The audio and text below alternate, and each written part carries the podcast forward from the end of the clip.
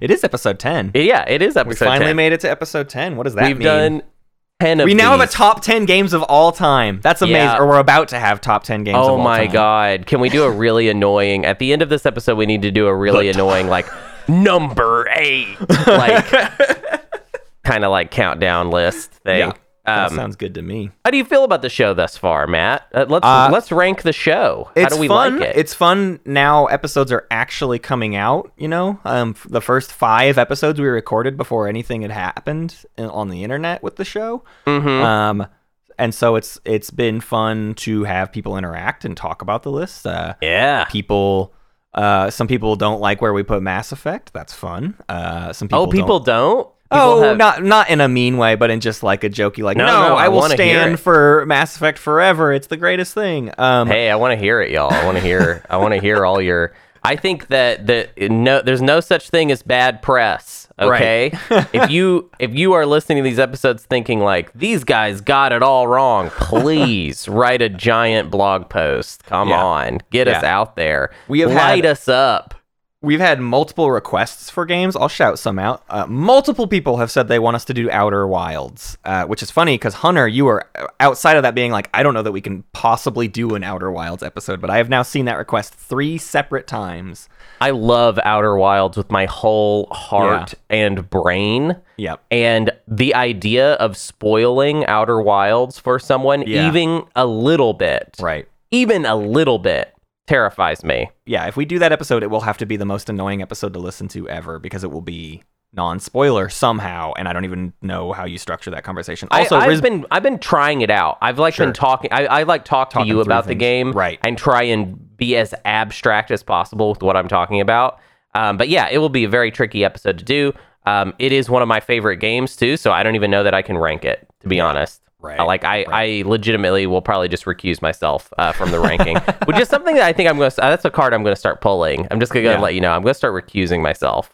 Right. I recuse myself from ranking so that it's only... I just want you to rank, Matt, not me. I don't want to be a part of it. But see, you I want do you that, to take all the and heat. Then you do that, and then you sit in the background like, oh, you think that's how... Oh, no, okay. That's interesting.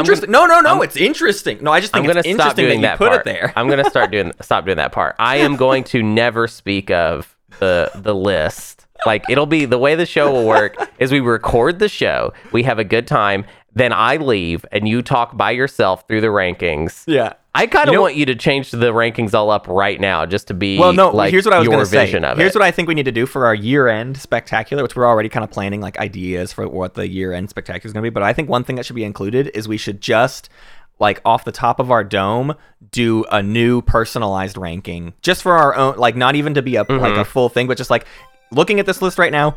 How would you rank it? And the other person doesn't get to chime in at all and just say the rankings, and that's it. Right. No consensus. Just say how you feel. That sounds fun. Yeah, that does sound fun. I think people will be shocked at how high I rank Outrun in my personal list. Let's go!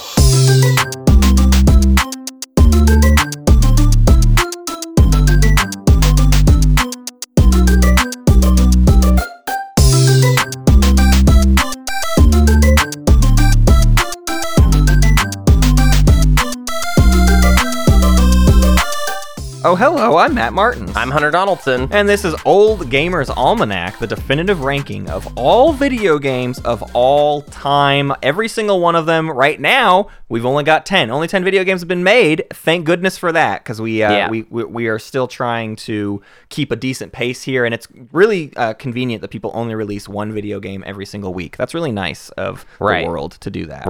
Right. And this week, we're going to be talking about Halo 2, Combat... Involve, I think is the that's it. Halo 2 subtitle redacted. Halo 2. Did Halo 1 have a subtitle? No, it did not. Okay, you're right. We decided actually we should take this game seriously, and it's just the twoist. It's number 2. Yeah, man, this game. This was a big one. This was a big moment in our childhoods. Sure. You know, not just ours though. I would in looking things up about this game. I was trying to make sure I wasn't being too, like, rose-colored glasses. Like, was it just for me? No. This was... Actually, the stats are pretty wild. Halo 2 has among the top, like, weekend releases of all media of all time. Buddy. Like the first weekend of Halo 2's release is one of the highest grossing medias in existence. Yeah. Bum, bum, bum, bum. You know, it's like, it's big time, it's brother. It's really nuts how big and too big for its britches this game was. Came in with a lot of like, everybody cares about Halo, and we decided to do a second one, and we rushed it. We had to get it out the door. Yeah, it's funny how big of a deal this game is, yet how much the people making it struggled and had to deliver a product that was going to be like the biggest game of all time. The hype for Halo 2 could not have been higher. I mean, yes. November 9th, 2004. Oh, no. That's the release date, right? That's tattooed on a person. Right? That's tattooed on a man. A man out there has that tattooed on him because it was such a dumb big deal that this game was going to come out. Yeah. I want to apologize real quick to my teachers at Bentonville High School. That's where I went to high school. I did not show up for school. Yeah, for this release, I did, and I brought my Halo 2 booklet. I read. That's really weird, Matt. Doesn't make any sense.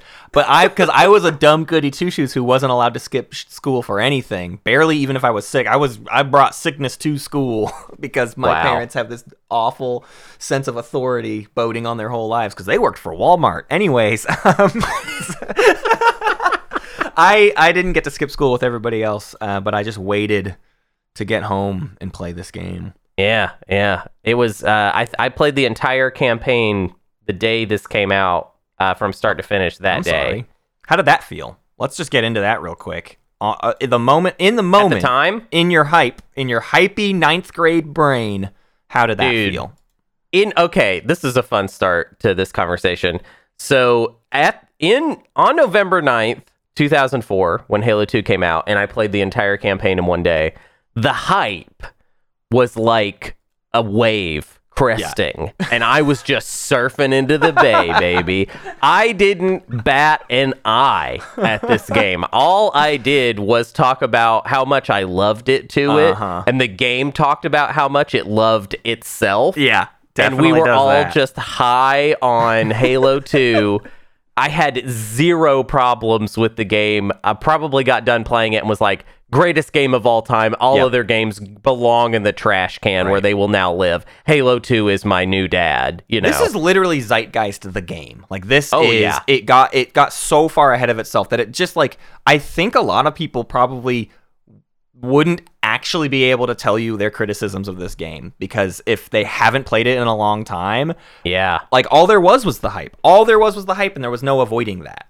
Yeah, and the hype was big. It was real. It was like a tangible hype. Yeah. And I would say it's hype that I miss the hype. I'll tell you that much. Yeah. I don't think I could ever get as hyped for anything as much as I got hyped. I was surprised how unique to this time period this level of hype was. I noted that statistic earlier, like this is among the highest things. It is followed up by basically a string of the pre-2010s Call of Duty games. Like every single, like for like 6 or 7 years, Call of Duty one ups itself for like weekend releases over and over and over again. And then GTA 5 is like the end of that era, and GTA 5 marks like the last crazy day one release that people have like reported widely on. And since then, you've seen like, I think it's probably more because of like digital downloads, and I don't know that like the numbers might be weirder. There was just that period in time where games were getting very popular, and the only way to get them was to go to that midnight release. And that's like, there was a midnight release decade that Halo 2 sort of led off. Like, I'm glad started that's off over. Yeah, exactly. Yeah, I didn't want to wait at night for a game. I actually don't. I think I waited at night for it at a Walmart, and that's how I got it.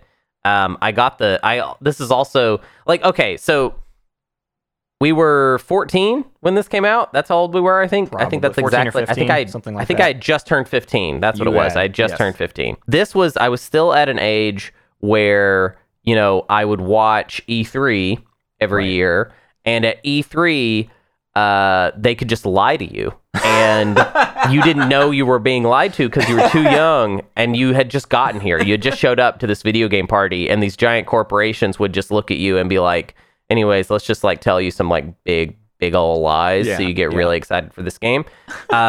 That was happening. The Halo 2 E3 demo is sort of a lie. It's sort of not a lie as well. There's a really good Digital Foundry video that you should watch where they break down the Halo 2 E3 demo, which was just huge. This demo was such a big moment for just me and my little weird life.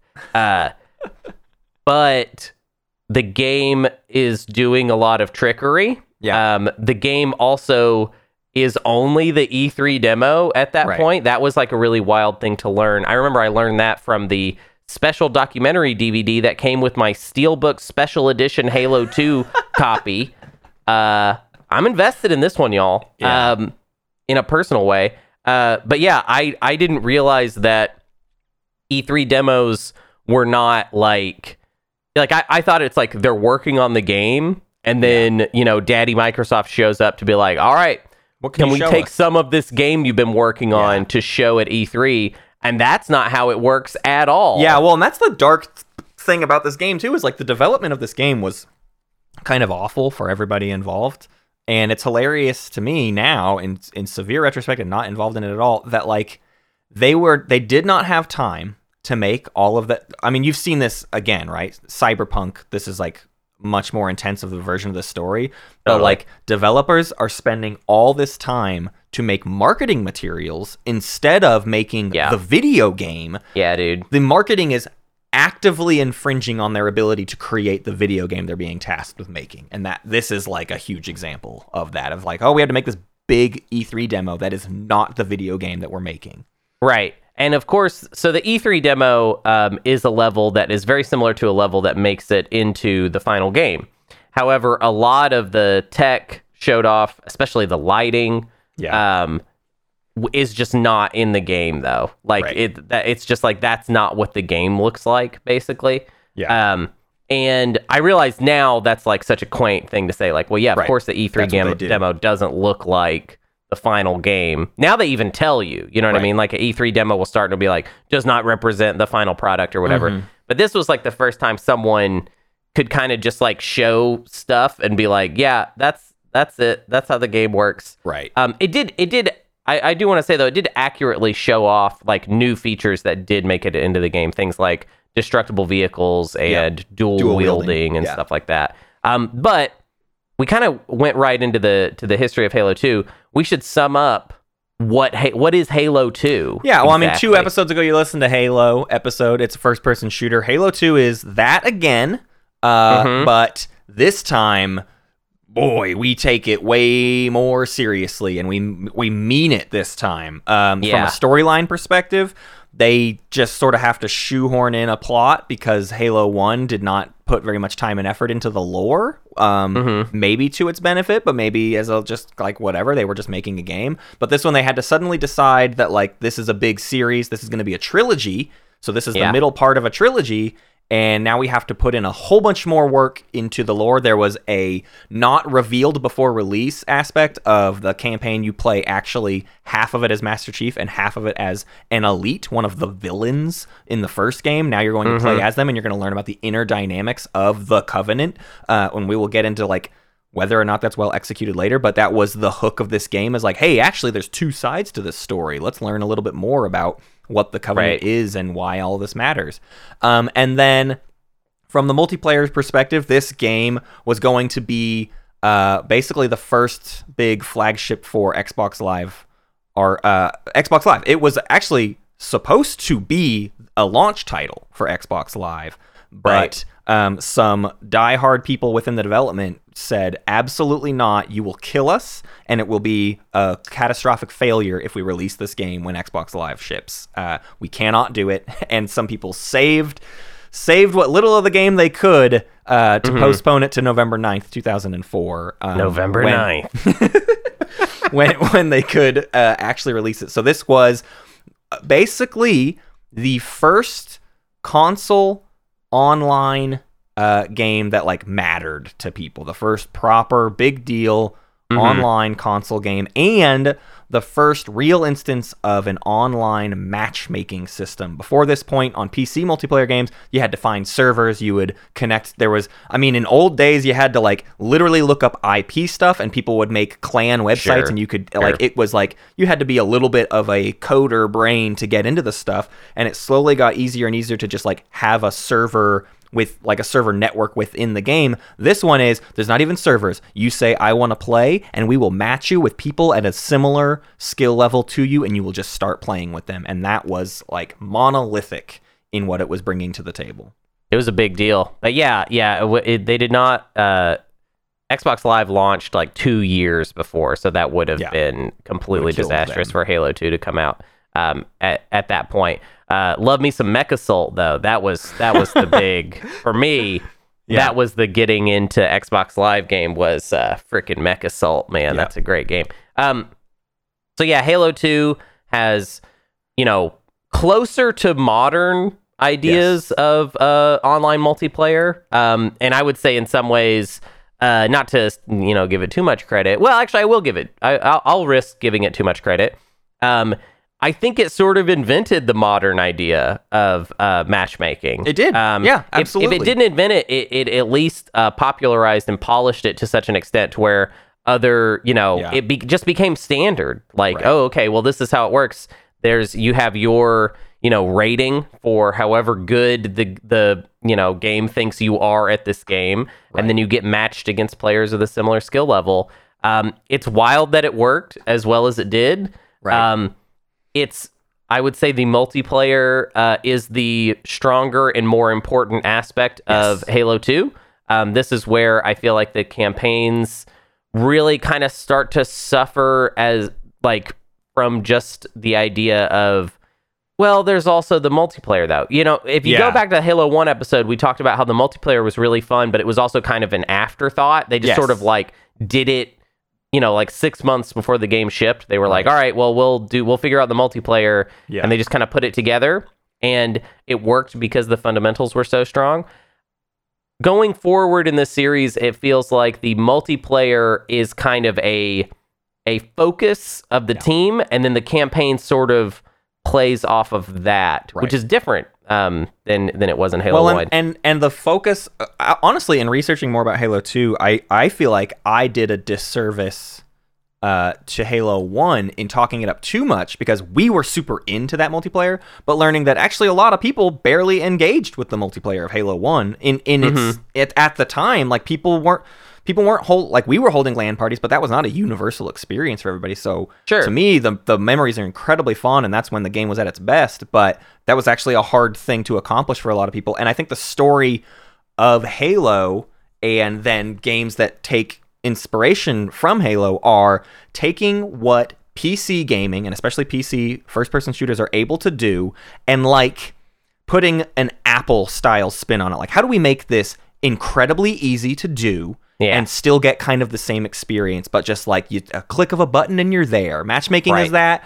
Right. When we talk about Halo 3, we will have to talk about like how they introduce modding into like the modding scene that's just on the PC. Like Halo decided, actually people really like doing custom games and custom maps, and why don't we just make that a part of the game as well? Halo 2, we're not there yet though, right? Halo 2, we're just at, we can put this thing online on a console and make it very easy to play with other people online. And however though, that didn't really stop people from trying to make custom that's the games in the Halo 2 multiplayer. To me, this is like the perfect time period of like, we're doing stuff that you didn't mean for us to do, but we're doing, like we're making, and that's what Halo, like we talked about that with Halo 1 of like, they didn't mean for the game to be much at all and everybody loved it. Halo 2 is like, everybody's playing this and we're kind of messing with the bits and doing goofy stuff, or at least we were. I don't know, maybe that's also not universal, but we wanted to just like goof around like crazy.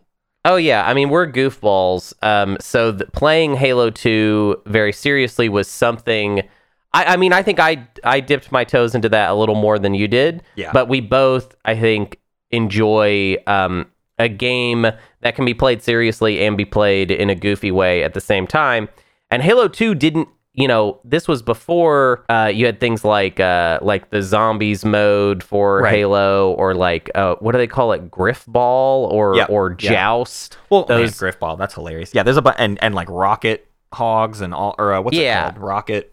I don't know. There's so many goofy game modes that become like a part of Halo 3, but Halo 2 was like, you just did that. Like people just invented zombies and started playing it in Halo 2 and like forced like. As if it was like a backyard game. Like, okay, now you have to switch teams so that you can be on the zombie team, and you go grab a sword so that you can be a zombie. And it's like you had to like force it to happen. Oh yeah, yeah. But those, I mean, that kind of make your own fun out of a game that doesn't, you know, necessarily have a set path for you to do this. Yeah, kind of had its own charm. Right. Do we want to talk about NSYNC Chat Room 9? Do you want to talk about NSYNC Chat Room 9? Real quick. Yeah. You go ahead. So I just want to tell you real quick about a game that we used to play in Halo 2 that was really fun, that we called NSYNC Chat Room 9. And it was me and my friend Blake, who I've not talked to since high school. So I have not spoken to this person that long. But we made up a game where there was one of the bigger maps, which were always the goofier maps or the bigger ones. There was a big kind of winter map where there was a system of caves on the sides. And it was a big map, so of course there were vehicles.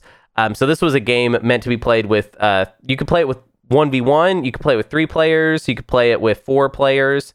But one person plays as the cave troll. And they have like active camouflage, they have overshield so that they can't be seen, and they're very strong, and they have a rocket launcher. Yeah. The other team is in a Warthog, and their job is to just drive around. They're on a Sunday drive chatting and having They're on a Sunday together. Drive having an NSYNC Chat Room 9, talking about their love for the group NSYNC, and then the cave troll kills them.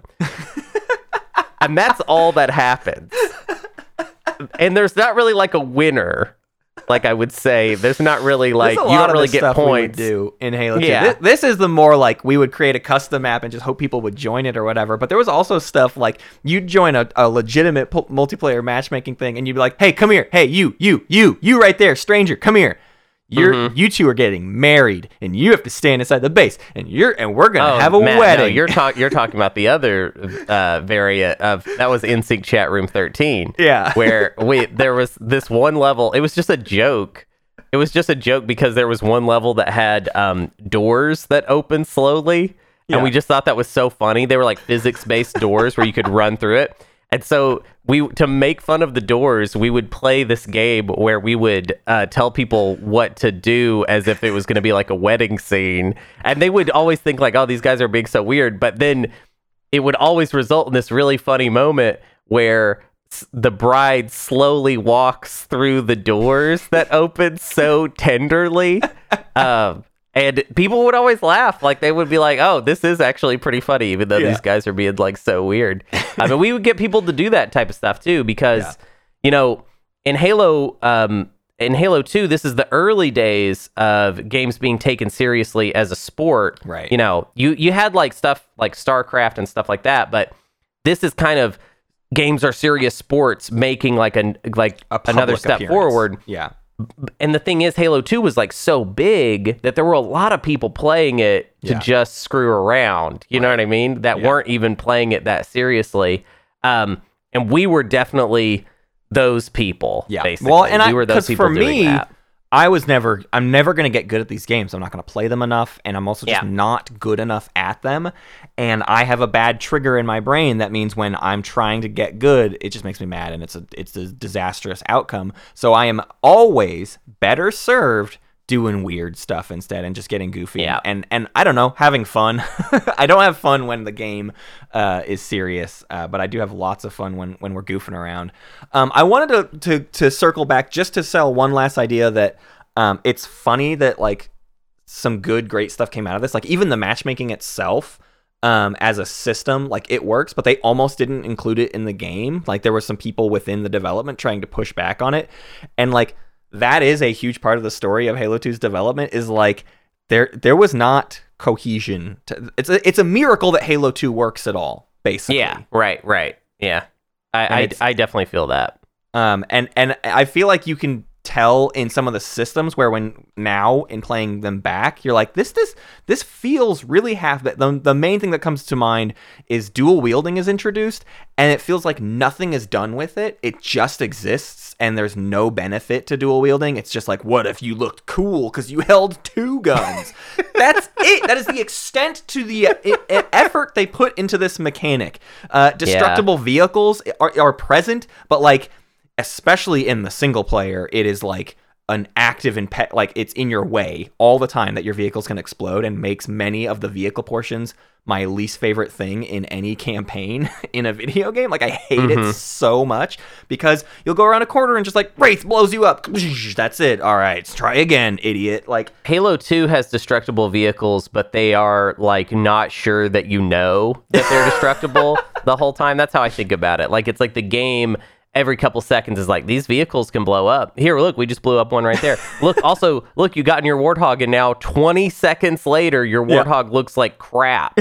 Everything is falling off of it. As if a single bullet can knock the fender off, like the bumper falls off your Warthog because a bullet hit it. It's like, this is made out of a paper bag. They're a little too destructible. That's the critique here. They're very, very destructible vehicles. In the multiplayer, I think it makes sense, because they're actually balancing for the fact that in replaying Halo 1 multiplayer, I think I learned just how powerful the vehicles are in Halo 1. I did not ever realize it, but like putting a tank on Blood Gulch is like, well, now the game's over because someone has a tank, and that's like almost impossible to deal with without like a sniper. And especially with or a sniper, or like you just have to pistol them them sitting in the tank. It feels so goofy. Yeah, it feels so goofy. It's so messy. But Halo 2 is like, okay, so you can blow it or you can board them. Like, we've given you an answer to the vehicle problem of our multiplayer in Halo. So it is being in an effort to like balance things, but in the campaign it just doesn't work. Should we talk more about like should we hone in on the campaign and what's going on with the story of Halo 2? Let's have just a single player conversation about Halo 2. We've already covered, well, actually we haven't covered what you thought of it back in the day. What did you think of it? Back in the day, it was I didn't play it solo. Like, I wanted to play co-op with somebody. And what I remember is I didn't touch the single player until we did like our first LAN of it. And it was that kind of thing where like the LAN goes until like the wee hours, right? We're like playing multiplayer and stuff. And then at like 2 a.m. people are starting to kind of tap out. And that's when me and somebody else turned on the campaign, and we did the campaign a bunch of it that night, and probably I finished it later, and it was like a complete afterthought to me. Like, I wasn't paying attention to the story because I'm playing it co-op with somebody else with like a bunch of other people in the room. Right. And if I ever replayed it, it was in a similar circumstance of like, hey, me and somebody else. Like, I don't think I ever played the campaign solo because I did not. That's not what I cared about with Halo. Even if like it was hyping up all of the new story, it's just like I just didn't care. The only thing in coming back to this episode that I could remember before starting the playthrough is like, I know there's a pretty cool section where you get on a big walking spider, and that felt big. Like, that felt like a big deal because you jump on this big moving thing. And I remember the final boss fight sucks. And that's like all I remembered from the Halo 2 campaign, which to me is why, like, what speaks to like, they're putting a lot of effort into the writing of this thing that makes no impact on my brain at all. Right. So yeah, back in the day, you basically experienced it kind of not really paying a lot of attention, and you just remember a couple big moments and then like some annoying parts. Yeah. Back in the day, as I said, I was surfing the hype, and I thought it was great in the greatest game of all time. Yeah. What do we think about it now? How do we feel about the Halo 2 campaign in 2021? Still think the plot is nothing. Just they care so much.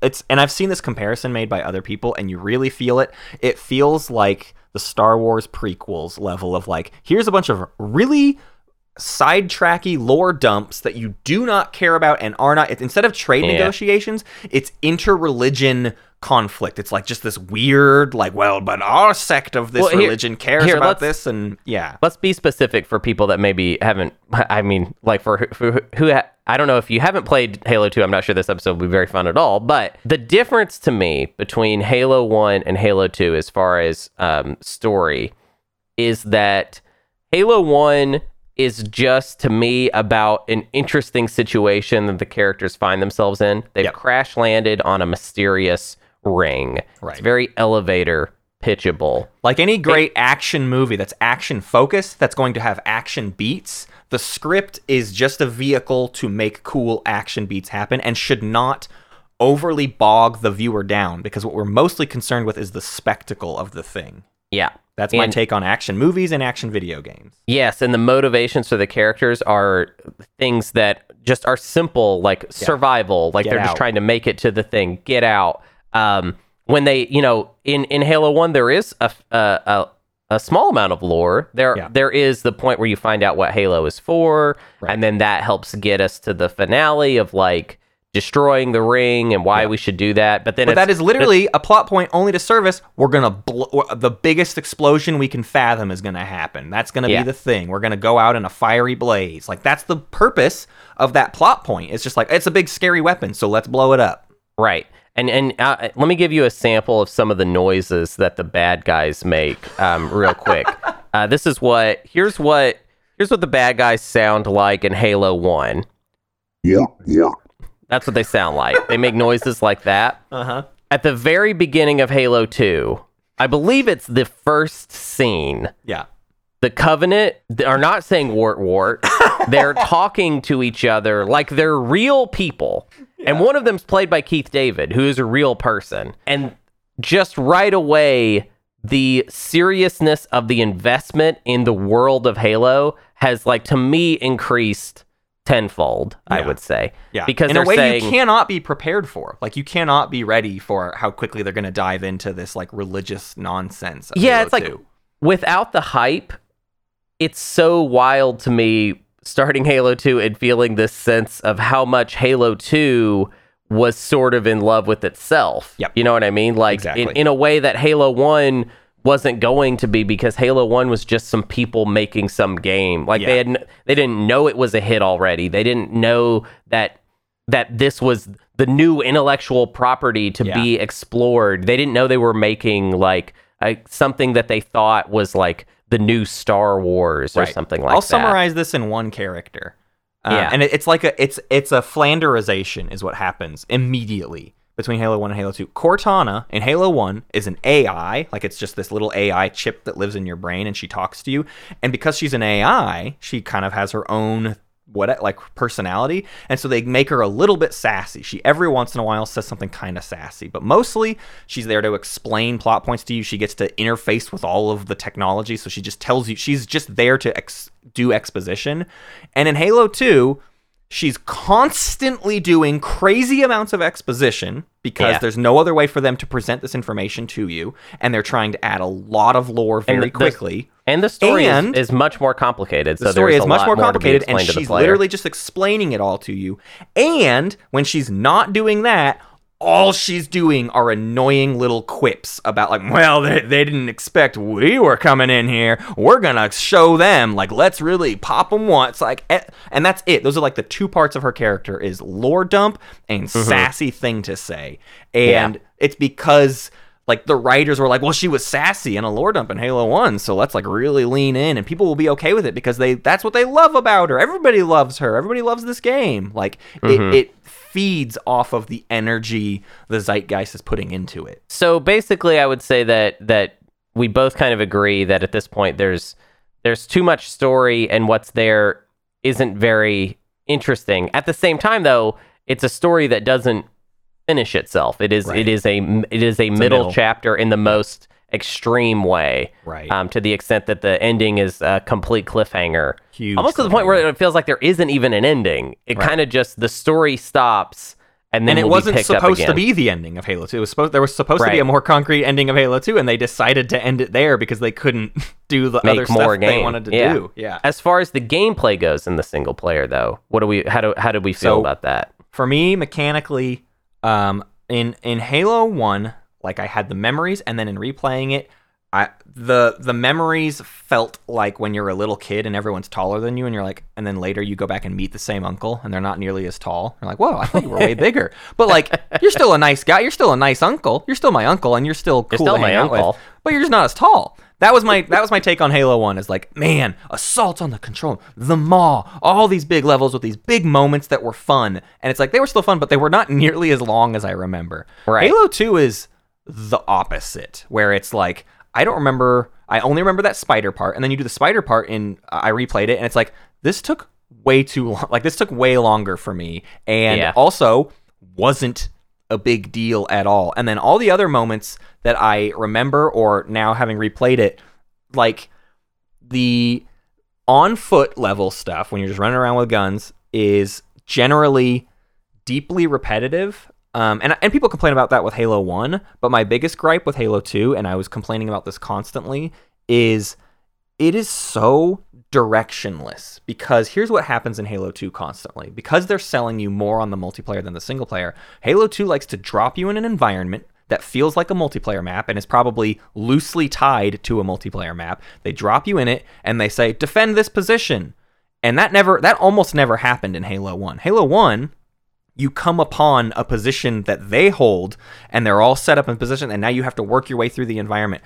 And Halo 2 is just like, we're going to randomly spawn enemies until we decide we're done with this part of the game. We're just going to keep spawning enemies and make you shoot them and kill them, and not provide very good signposting of how long that's going to take and when you're done. Like there were times literally like I'm fighting, and I didn't know if I was in an endless wave, because occasionally there are parts where it's literally going to just keep throwing enemies at you until you move on to the next checkpoint. Yeah. But we didn't tell you there's a checkpoint, and there's no visual indicator to show you that there's a checkpoint. We didn't put anything on the screen. So what ends up happening over the course of like a long play of this game is I constantly do not know if I'm supposed to move forward or if I'm supposed to stay put, and it makes me lose any level of investment in what is happening gameplay-wise, like tactically, what am I meant to do? Not even storyline, just like go from point A to point B. I don't know if I'm going from point A to point B. What am I doing? What am I doing in this mission? What is the goal? Am I trying to get out? Am I trying to save somebody? Am I trying to I never know what's happening in Halo 2 because of that disconnect of like it never really signposts things for you. I would agree with basically everything you're saying. And I would add that it's particularly egregious to me the way that the enemies in Halo 2, they just spawn like right out of eyesight. Video games are not real. I just want to say that to people. Yeah, they don't actually exist, and the enemies are just appearing out of thin air, and then you encounter them. That's what's happening every time, 100% of all the enemies, because they're not really there or whatever. In Halo 2... it's like they put the enemy spawn point in your vision. Like you can see it. You could go stand by where the enemy spawn and just watch them spawn into the world. Yeah. And then fight them. And that really kind of, it just feels really kind of slapdash. Yeah. It feels really cheap. Yeah, it does. Literally, this happens to you right away too. The second level, which also the structure of this game, like, levels kind of blend together much more. Like really, every two missions is one mission kind of.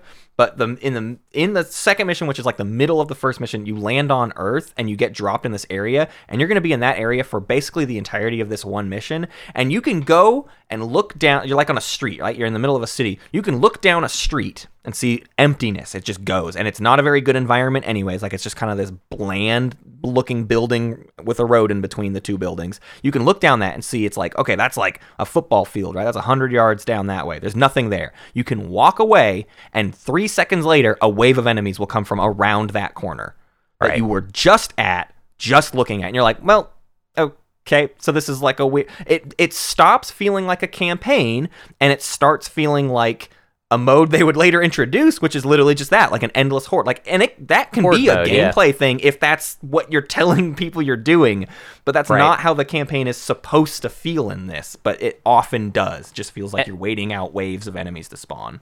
And I want to go ahead, I know we're not in the ranking part, but I want to go ahead and compare this to Halo 1, where the campaign is, I think, so well crafted that there is atmosphere. Yeah. Like, if I feel like the enemies are just kind of being thrown at me real slapdash, and if I feel like the environments feel kind of padded and long, that was sort of also something you were saying, Matt, of like, there are just kind of long stretches in the campaign where it feels like I'm not doing anything differently. It's just that this takes a long time. The best example you brought up actually was the tank section where you have to go across a long bridge. Yeah. This is also, I think, in the third mission, which is kind of just part two of the second area. But you get a tank. Okay, tank section. We remember these from Halo 1. This tank section involves going across just a very, very, very long bridge, which is like a weird thing to harp on, but I feel like Halo 1... There's nothing to engage with. That's all that's going on. It's just enemies on a bridge, and the bridge is quite long. Well, it's probably hiding for a loading aspect. Like, it's probably loading some stuff that you're about to encounter. That's getting... Okay, man, that gets into the things I want to go crazy about this. Because that's the other part of Halo games, right? Is these big vehicle sections. There's the on-foot stuff, and then there's the big vehicle stuff. And the vehicle stuff, I would say, across the board, Halo 1 and Halo 2, the vehicle stuff is generally not clear out the area, right? The vehicle stuff is like traverse through. There's crazy stuff. Move forward. Yeah. Move forward. Yes. And that is generally true.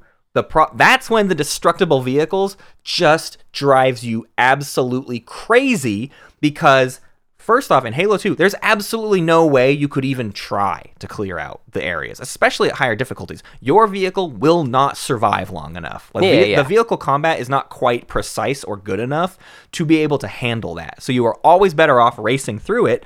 And randomly, you'll just get shot by the thing that wasn't. Especially, there's later sections of the game. There's a Covenant section where you're riding the Ghost, the hover bike of this universe. You're riding that through, and I in starting it, I remembered, oh my God, I remember this section from the first time I played it, and I hated it, and it took us 3 hours to do, because we were playing on Legendary back in the day.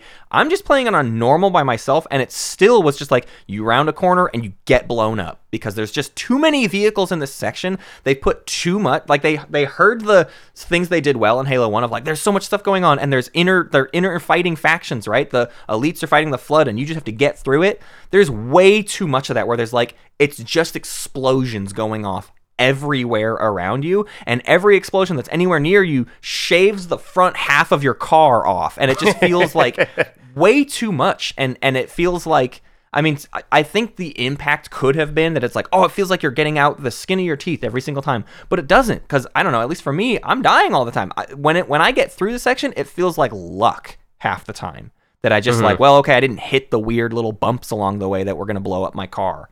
Yeah. I'll also say that the boss fights that are included are very, they can be really, I mean, I played by myself on Heroic. Actually, that's not true. I played some co-op with Elena, which was great, my girlfriend. That was really fun.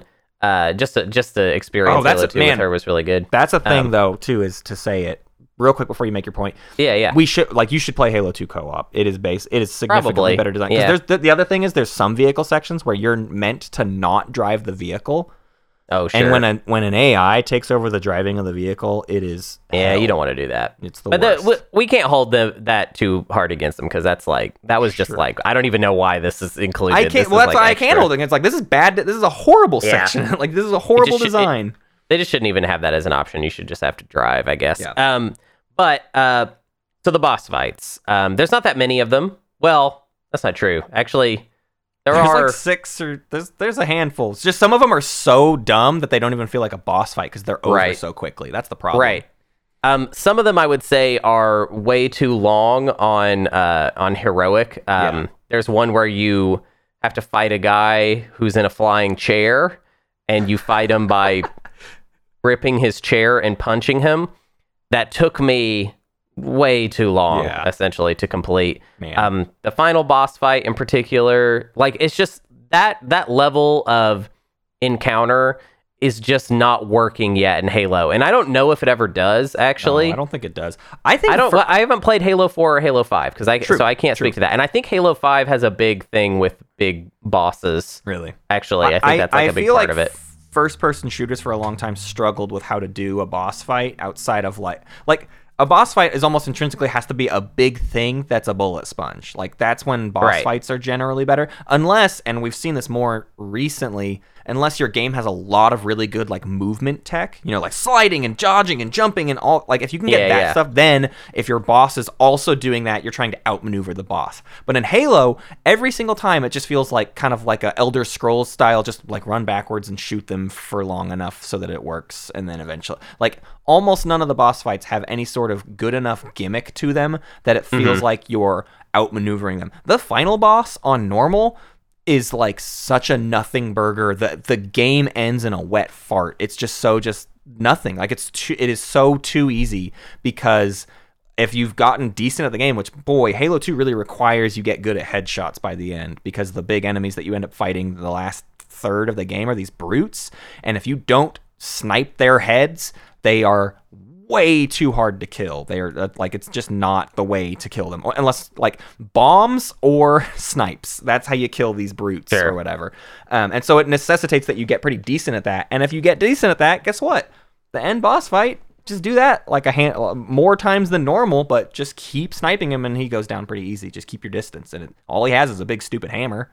Like, it's easy to keep away from. It just becomes nothing. And that's how so many of the boss fights felt, is like they built up to this big moment that feels like nothing, and it feeds into that thing you've been doing already of like, I'm just waiting out the spawns, I'm just waiting for the boss fight to end, and it just feels like nothing ever happens in Halo 2. I think, I want to be fair, I want to try and think about times where Halo 2 actually does have some good atmosphere. Yeah.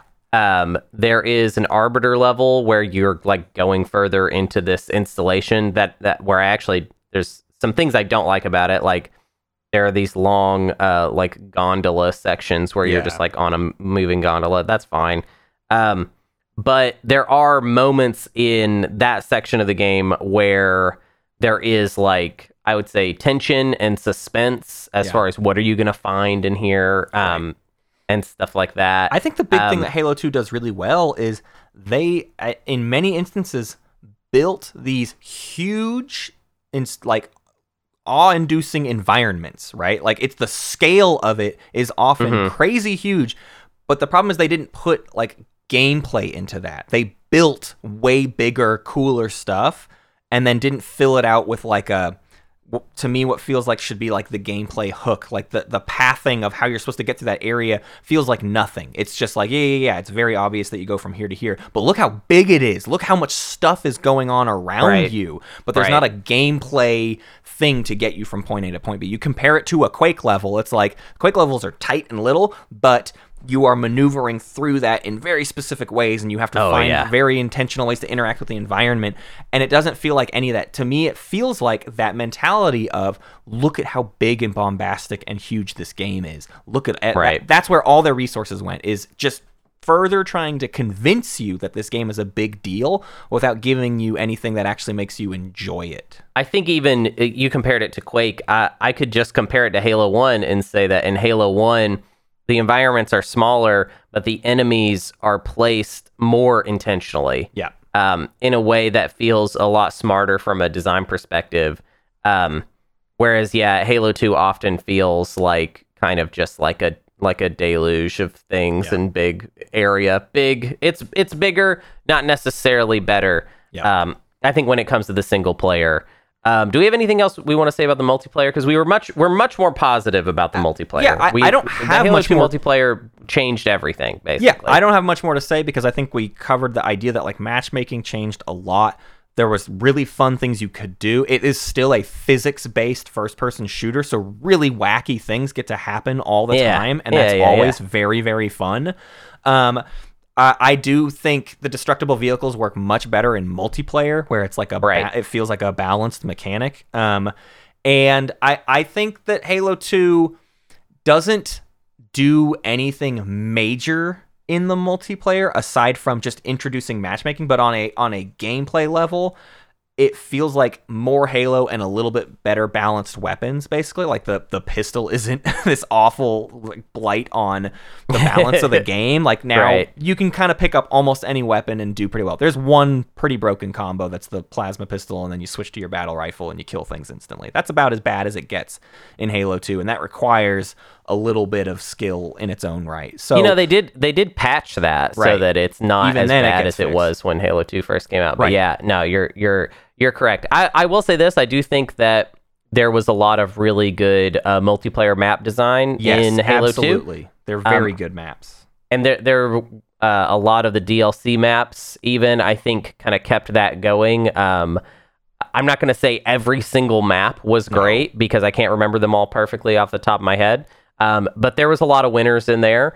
I still, though, for me, in the legacy sense, Halo 2 is this game that did a lot of things first, and it did a lot of things big and loud. Yep. I don't think it got the little details perfect. And I think when it comes to talking about the Halo series, I think it is not the best example of any aspect of it. You know what I mean? That's my big problem with it is if we're talking about things that it had to add or change, I don't actually think it adds or changes hardly anything except for the presence of matchmaking. And matchmaking is a big deal from an industry perspective, but outside of that, like it's not until Halo 3 that we get like this crazy map customization engine that's like, whoa, that is noteworthy and how big of a deal it is that you can like change stuff that much and make your own gameplay modes and all that.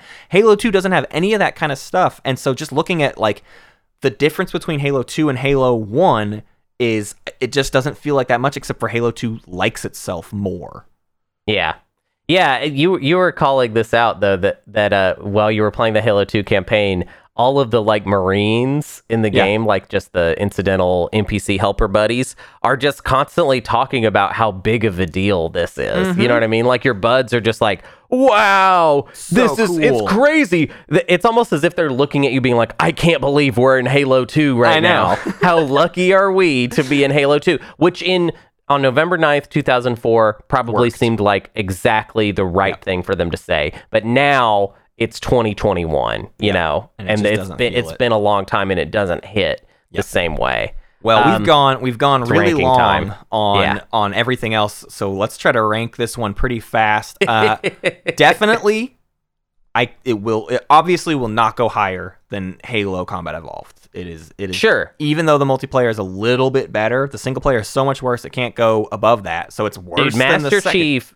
Who is the bouncer for my imagined top 100 between Halo Combat Evolved and Super Mario Brothers 3 is not going to let his brother, his weird brother, Halo 2 through. It's like, listen, you were a big deal back in the day, but it's been a long time, okay? And I think we can knock it down a handful of pegs. I mean, obviously not Quake.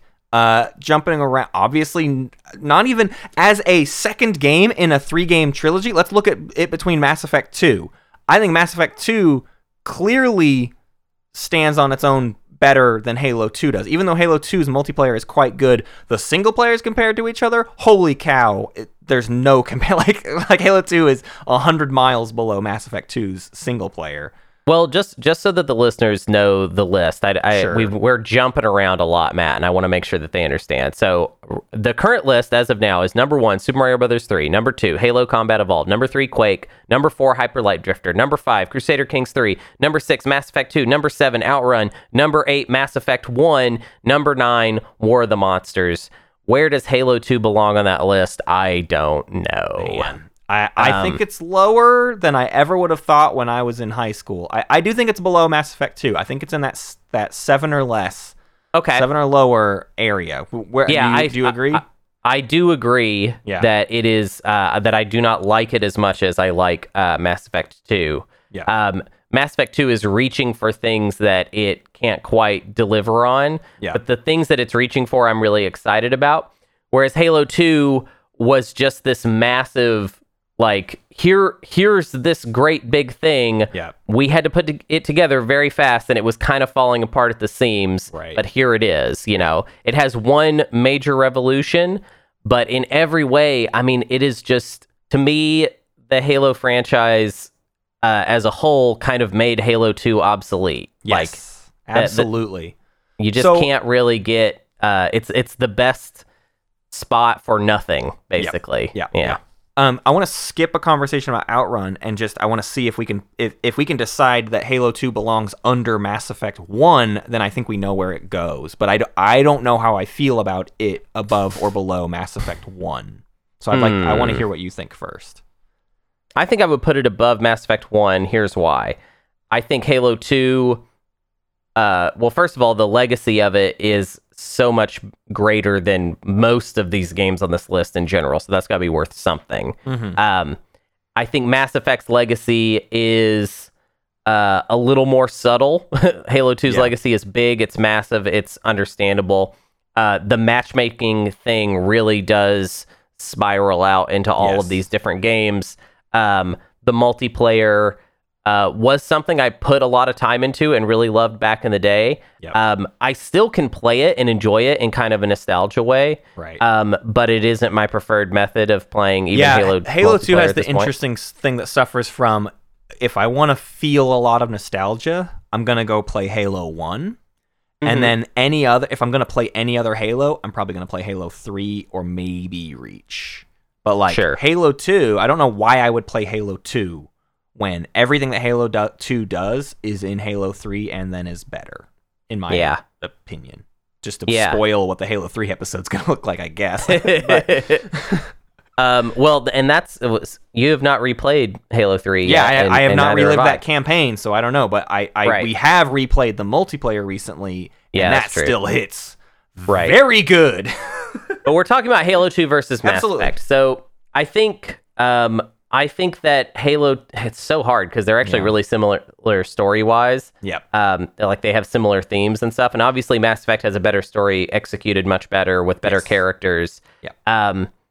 I just think that Halo 2 is more fun than Mass Effect 1. Yes. Mass Effect 1 feels like kind of a chore now that I like. It's a chore I'm interested in, and I feel like when I'm playing it, there's almost this... this like it's like the same feeling I get when I'm watching like art films or like old classic movies where it's just as fascinating to think about what they're doing underneath the game than it is what you're actually playing. And I play through a lot of Mass Effect 1 being like, oh, I'm excited about this playthrough in general. I'm ready to get to Mass Effect 2 and then 3. Definitely. In that way, I feel like Halo 2 is a little more complete as far as what I like about it. Yeah, it's not relying on the other games to give it meaning. Halo 2 multiplayer is just fun. Even though I don't think it's the best, I still think Halo 2 multiplayer is fun. Right. So in that way, I think I'm going to give the edge to Halo 2 for me. Yeah, man, I really struggle with it because to me, like, the fact that looking at it in history, the fact that Halo 2 is not something I really care to return to because I could do other games. Whereas like Mass Effect 1, there's at least a little bit of reason why I'll keep returning to it in the future, probably. Oh, I mean, yeah. I think I have reasons why I would genuinely like to restart all of the Mass Effect series, and that requires me restart Mass Effect 1. I mean, it doesn't I could do the comic, but I don't want to. Like, I actually do want to replay Mass Effect 1. I'm literally just about... At time of recording, I'm just about to finish my Mass Effect 3 play. So I'm finishing the series. And to me, Mass Effect 1 feels more important to that trilogy than Halo 2 to the trilogy of 1, 2, and 3. I think 2 feels less important than any of the entries of Mass Effect due to its trilogy. Well, if you're going to talk about it in terms of single player, it's no contest. Right. You know what I mean? That's the problem. I have to wait. You're just talking about the story, the single player. I'm talking about the multiplayer only. But I'm saying even within the multiplayer, that's my point is... yes, Halo 2's multiplayer is good, but Halo 3 improves on it in every single way, and so I have no reason to return to Halo 2's multiplayer, even if it was good at the time. I would rather play Halo 3's multiplayer. Yeah. Does that seem off? Does that seem like a bad weight assessment? Yeah. No, I think it's a fair assessment. I think that Halo 2 as a multiplayer game maybe just meant more to me back in the day than it meant to you. That's that's definitely so true. I think that's the difference in our takes here is that I really loved the Halo 2 multiplayer to an extent where like there's this thing that's keeping me from letting it be that far down on the list. Okay. But I do think you are making some strong points. Yeah, but I'm into that being a take that we lean on you for because, and we got into this before we started recording, but we haven't gotten into it yet. Of like, for me, it's almost I almost have to conscientiously object to like being involved in a matchmaking discussion, because I cannot engage with games at that level. My brain is incapable of enjoying that experience, and so I don't do it anymore. And so I have to lean on you and how you felt about it to let that, like, let this be above Mass Effect. I don't think it's gonna go above Outrun. I'll say that. I don't. Yeah, because if I'm that. The one, if I'm the if one you're getting deciding it above from here on out, I'm not letting it above Outrun. But Outrun I wouldn't either. Honestly, I wouldn't either. I think Outrun's more important than even though Halo 2 did matchmaking. Like, I think that matchmaking thing is something that we would have found even without Halo 2, to be honest with you, and have seen done like much better along the way. It's just that they got a system in place, but I think it gets much better. But in Matt, a way that is... Matt, don't you remember NSYNC Chatroom 9? Don't you remember NSYNC Chatroom 9? It's so fun. You can have goofy, stupid fun, but it's in spite of Halo, is it? Isn't it in spite of the experience? Like, we're not taking this thing that's intended to be taken seriously. No. Okay. They had all kinds of options that you could throw at. Even in Halo 2, they did not have the forge or whatever. Yeah. But they gave you the tools to get a little freaky with it. To do a lot of custom stuff. That's definitely true. I mean, we definitely did some weird gameplay modes. I think that experimental creativity, I mean, what's the equivalent of NSYNC Chatroom 9 for Mass Effect? What is that? Well, I would say the level of dedication people now put into, like, cultivating a very specific outcome in those games. Like, you go in now, and it's like, now I have to find this dialogue. I need to make this happen, so I'm going to do really freaky stuff. But how much of that is just self-contained in Mass Effect 1? You know, like, how freaky weird can you get just in Mass Effect 1? I would say not that weird. There's some interesting stuff you can find in that game. Okay, but so where do you want this then? Do you want it below Outrun? Do you feel that in your bones, or do you want it above? I think if it was just me personally, I would put it above Mass Effect, but I think you are almost convincing me that it belongs below Mass Effect. Oh, really? Ooh, that's fun. I am 100% down to put it below Mass Effect. I thought we had already settled it's above Mass Effect and under Outrun. No, we were still deciding whether it was above or below Mass Effect, because there was no way in heck I'm letting it pass above Outrun. I'm sorry, Halo 2 fans out there that are outraged. They probably quit listening already. They're like, we hate them forever. I think that... It's tough. They're both games that I can think about how I felt when I first played them, and I was super hyped. Mm-hmm. One was the social experience that I had with a lot of other people that was really special. Yep. And then one was, you know, just a single player experience that I had by myself that then, you know, rippled out in all these other ways. Yep. So it's impossible, I think, for me to decide. And because you're so sure that it's below Mass Effect, I think we should do it below Mass Effect. You're okay with that?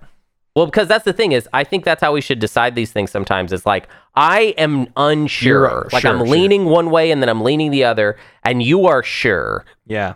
So I think that means below Mass Effect is right. I think it deserves it. And it's not worse than War of the Monsters. Don't be ridiculous. Get out of here. Wow. Okay. So the number 9 game now is Halo 2. I don't know that I would have seen that coming. In our top 10, Halo 2 is the 9th best game, the second worst game of all time. The 9th best game is how I would put it. Yeah. It's. If there's any complaints, we'll say it's still the 9th best game of all time in a universe where only 10 games exist. I mean, man, those top 9 are still pretty across the board. We this podcast is not going to handle bad games very often, because that's not what anybody cares to listen to anyways. Nobody wants to hear us just like talk about how much we hate something like the whole time. Right. And I mean, I'm sure some people maybe felt like we were pretty rough on Halo 2 in this episode. Sure. I don't think that, because I want to make sure that the listeners understand that, like, I had a really special time with this game in my life, and that I got a lot of fun out of it. Yeah.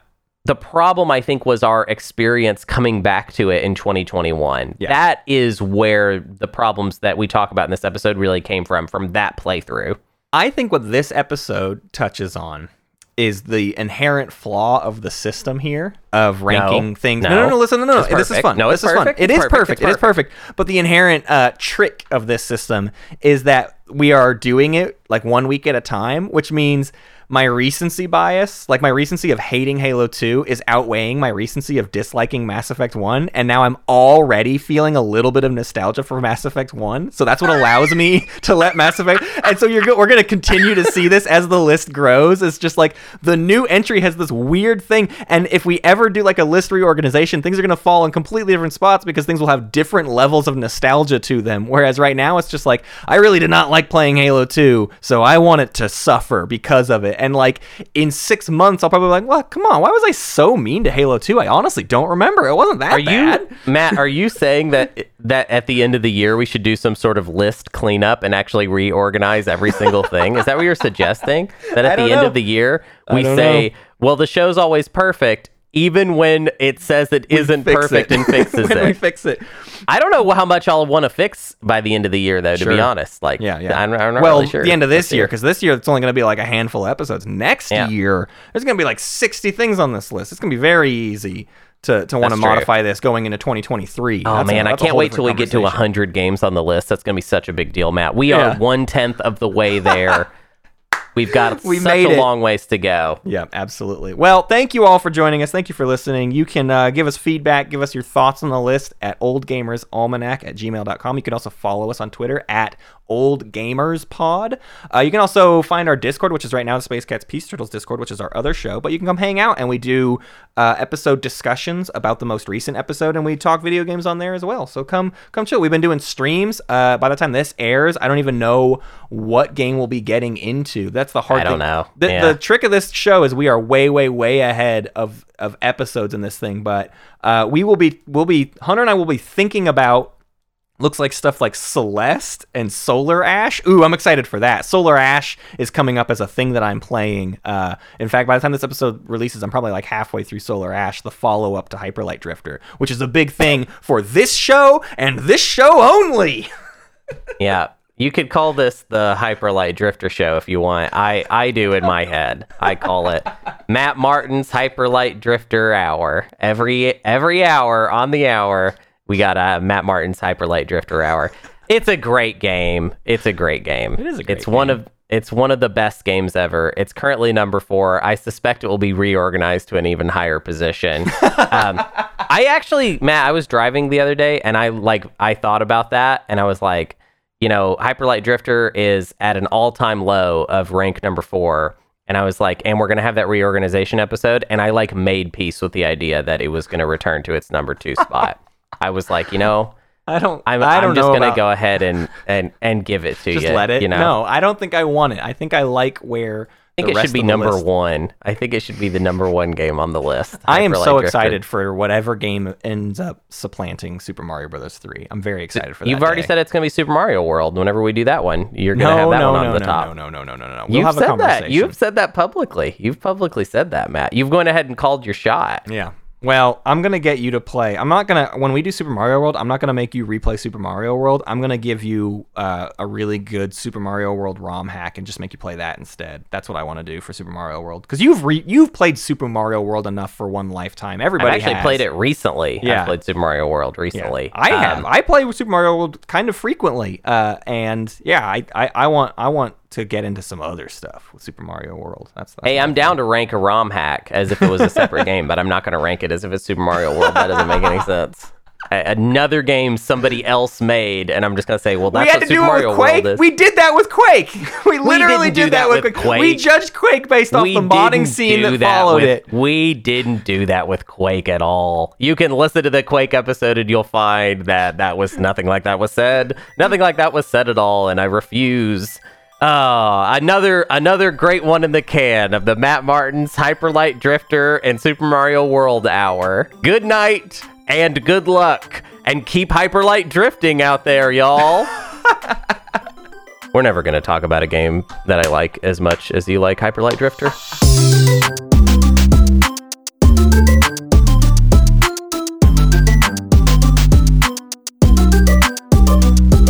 Thank y'all for listening to Old Gamers Almanac, produced by Hunter Donaldson and Matt Martins. Music by Knight Corey.